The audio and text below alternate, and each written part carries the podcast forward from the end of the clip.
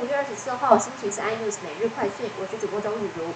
我国新冠肺炎的本土病例在连续四天下降后，今天大幅上升，新增了八万两千三百六十三例，死亡四十二例。指挥官陈中透露，快筛阳性等于确诊，有望周四上路。而新设立的九处大型筛检站也将转型，快筛阳性的民众可以到筛检站，经过医师的诊断后，代表确诊。在执行领票跟通道等动作。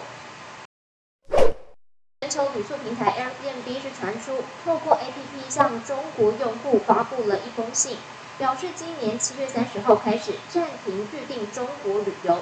原来是受到中国清零的影响，加上不敌中国同业的激烈竞争，决定退出，届时将下架中国十五万的房源。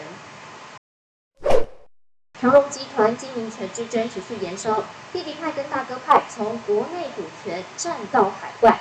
巴拿马长荣国际永久董事长是闹双包，弟弟派今天召开了记者会，公布了股东临时会的现场录影画面。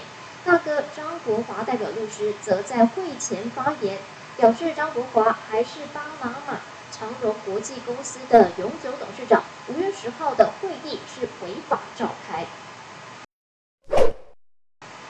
航运周登场，台华今天举行了股东会。身为长荣以及阳明大股东，董事长严义才对产业看法一向洞见观瞻。尤其今年虽然是逢高调节，但随即又在低档加码，棘手操作让许多网友折服，甚至有网友称他为最懂海的男人。而对于两家公司的投资，严义才也表示，这部分会放在短期的损益，股价上来就会在适时调节。更多新闻内容，请锁定有线电视四十八八十八 MOD 五零四三立财经台 iNews，或上 YouTube 搜寻三立 iNews。感谢台湾最大 Box 公司声浪技术支持。你也可以在 Google、Apple、Spotify、KKBox 收听最新的 iNews 每日快讯。